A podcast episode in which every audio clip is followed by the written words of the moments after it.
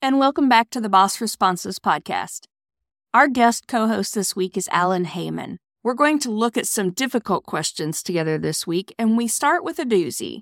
What happens when you have a client who starts treating you like an employee? Let's just go ahead and jump into today's conversation to see what Alan has to say on this topic. If you're a freelancer, business owner, or anyone who deals with clients, you're in the right place. I'm your host, Treasa Edmond. I've been dealing with clients and running my business for nearly two decades. And in that time, I've dealt with my share of doubt, imposter syndrome, and not knowing what to say when a client asks a question I wasn't ready for. I created this podcast to empower you with the boss responses you need to grow your business. Each week, my guest co host and I will bring you five episodes packed with practical insights. Monday through Thursday, we answer your questions. And Fridays, we dive deep to explore how our co host embraced their role as the boss of their business. Welcome to Boss Responses. Alan, thank you so much for joining us. It's my pleasure to be here, Treasa. Thank you so much for the invitation. I, I am thrilled you're here. We need leadership advice. So let's go ahead and jump into the question for day one the question for day one. A reader or a listener writes I am working on a several month project for a new client. I've done all the things clarified project scope, contract in place, mine, and outlined deliverables and due dates. Everything seemed great at first, but within a week, the client stated they expected me to be available for calls or questions during their business hours. Now, I politely explained that wasn't included in the project scope, and I reiterated my office hours and response times, which were outlined in the contract. I could tell they weren't pleased but the request was dropped. Now I've received an email stating that they'd like daily progress updates, and they're asking why I'm not in the company Slack channel like other remote workers. So it's official. I have a client treating me like an employee. I've seen several recommendations for how to handle this, but I'd love your take. I've been there. I have absolutely been there. And it's a difficult situation. And you just have to grab the bull by the horns, so to speak, and address it before it gets worse. Let them know very clearly that you are delighted to be working with them on this project. And your language really matters in this one, in my opinion. You're working with them, you're not working for them, you're partnering with them if you want to go even deeper. And then you say, it is one of my business decisions that I do not join client Slack communities because it's outside of the scope of the project. And then if they push back, and keep going on that. And you've already outlined the deliverables, you said, right? That was one of the things. Yeah. So right. if you've already outlined deliverables, daily progress updates are probably not part of that. So reiterate that, just really form those boundary lines. And if they keep pushing, my fallback is always to bring in the IRS standards for what differentiates a contractor from an employee. And I point out those things, such as being involved in co- corporate communication, the company governing your business hours or your work hours, or how you do the project. Because in reality, the only things they can ask from you is the final deliverable and that you meet the dates that they set on that. How you do the project, where you do it, all of that stuff, that's you and that's your business, and you need to make those decisions. How would you handle this, Alan? Well, you know, I think we've all faced something like this as independent business owners at one time or another.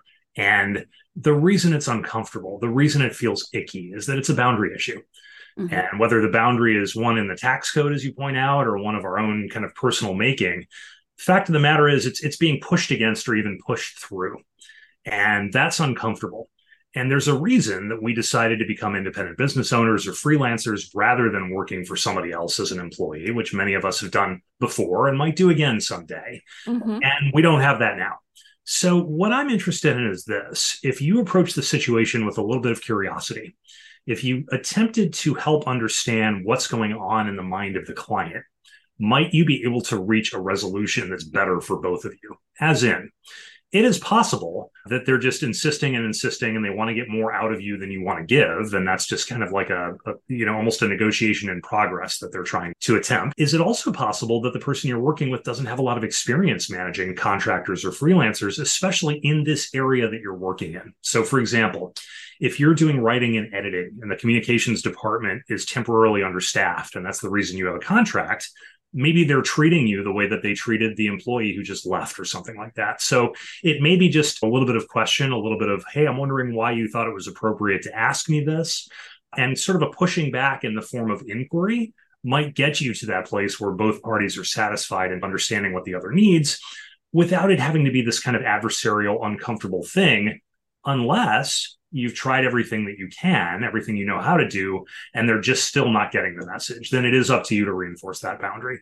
In yeah. my experience, most people are reasonable. Most people want to do the right thing when there are two parties in a relationship. So this is you articulating what your needs are and them hopefully responding in a positive way right? And this is also one of those situations, again, where I would say you need to look at their motivation because they probably are not being malicious about this. There's probably nothing overbearing. You're reading that into it because it feels that way to you. You need to step back from that and approach this from a business standpoint. What's going to work best for you and your client and approach it from there. And then only take those extreme lay down the law actions if it's necessary. And a lot of that if you do not have mutual respect in your relationship, your client will never respect boundaries. So, setting that relationship of respect up from your very first communication can really help mitigate situations like this. For sure. And then you have to decide what is the consequence for the further violation of the same boundary? What yeah. am I going to do next? You know, up to and including this is how some of us make decisions that we're not going to work with this client anymore in the future. Yeah. Or if it's really bad, even just letting them go mid project, which I hate to do. And I've only ever done that once, but it was absolutely necessary. And it was a situation very similar to this one. So they just had no, it, it was like you said, it wasn't just that they didn't see the boundaries, they had no respect for them at all. They would just roll over them every chance they got. It was horrible. so I hope that's not your situation. I hope that you're able to actually resolve this with the client, but just realize like like Alan said, they probably really don't know how to work with a freelancer or someone in their business has told them that freelancers are just remote workers and they've misunderstood that. So sometimes we have to educate our clients. We really do. And just keeping in mind the, the positive in this situation, the reason we get to set the boundaries and the reason we get to have conversations like this with clients is because we're self-employed or we're independent. Right. And I know many of us have come into that state from having chafed at various restrictions and guidelines and rules and things within an employment context that we don't have to deal with anymore. So that's where that resistance and that kind of discomfort is coming from. And we're probably going to be more alert to it than the other party just because we know it so well. Yeah. And we deal with it every day. It's part of our job. All right. Thank you, Alan. And everyone, come back and join us tomorrow for day two.